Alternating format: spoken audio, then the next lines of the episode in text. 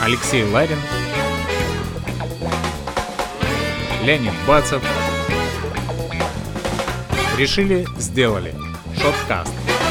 Сегодня в программе Герман Клименко. Всем слушателям привет, с вами Леонид Бацев. Алексей Ларин и Герман, привет. Здравствуйте. Сегодня мы пишем экспертную передачу, она посвящена интернету, и Герман, как человек, который стоял у основания истоков русского интернета, наверное, сможет дать отличную экспертизу. Прежде всего, хотелось бы, чтобы ты несколько слов рассказал о себе, о том, кто ты и откуда. Родился в Москве, учился в Москве, высшее образование военный институт имени Можайского, системный программист.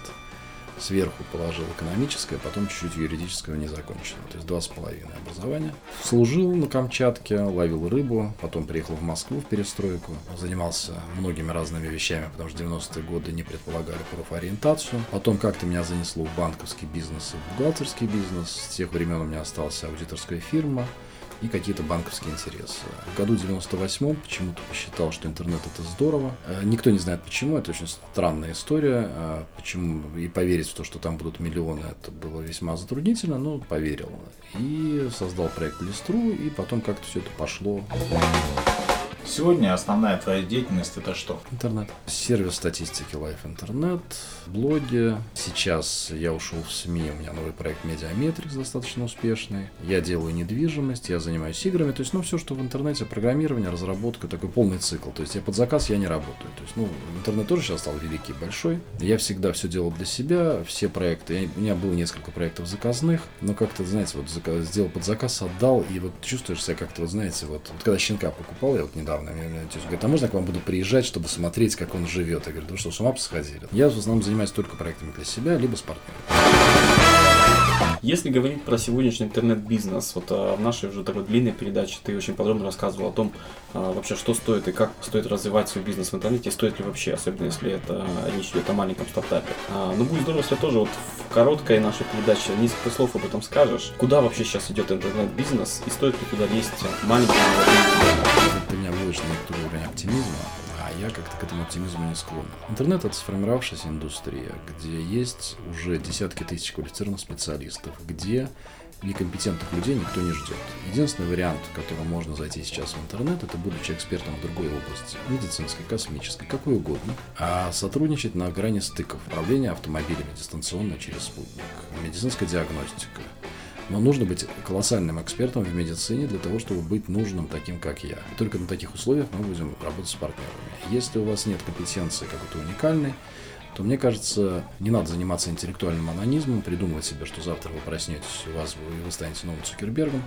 Идите в институт или, наоборот, получайте второе образование, а вообще очень успешные люди, которые действительно имеют компетенции в нескольких отраслях. В интернете это прям приветствуется. Ты уже сказал про успешных людей. Многие тебя считают успешным. Я надеюсь, что так и есть. В чем секрет твоего успеха? Терпение.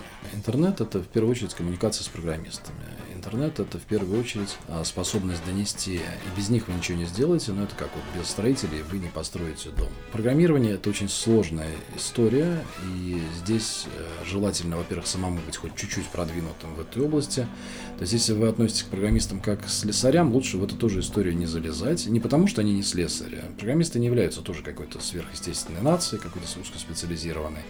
Но если они вас не считают и не уважают за человека, они могут уважать только профессиональную историю, вы должны хоть какой-то класс показать, там, выучить хотя бы PHP, если они у вас сишники, да, и написать хоть какой-то скрипт, как я в свое время делал. Но дело в том, что не просто все сроки срываются. Вот я, например, должен был в августе запустить э, убийцу Циана, там, недвижимости. Сейчас у нас ноябрь, да, и я все равно по-прежнему, во-первых, никого не убил, это очень важно, да. Дело в том, что в интернете огромный дефицит кадров, и вам придется программистам, которые задерживать сроки, вместо того, чтобы как в реальной жизни вы поменяли одну бригаду строителей на другую, ну, вам придется заниматься там пиво приносить, программист похмелился, да, то есть и вообще вся история стыковки в интернете людей, которые, как правило, дистанционно разрознены, дизайнеров, программистов, юзабилитистов, таких как я, это требует колоссального терпения и колоссальной, э, колоссального желания не убить.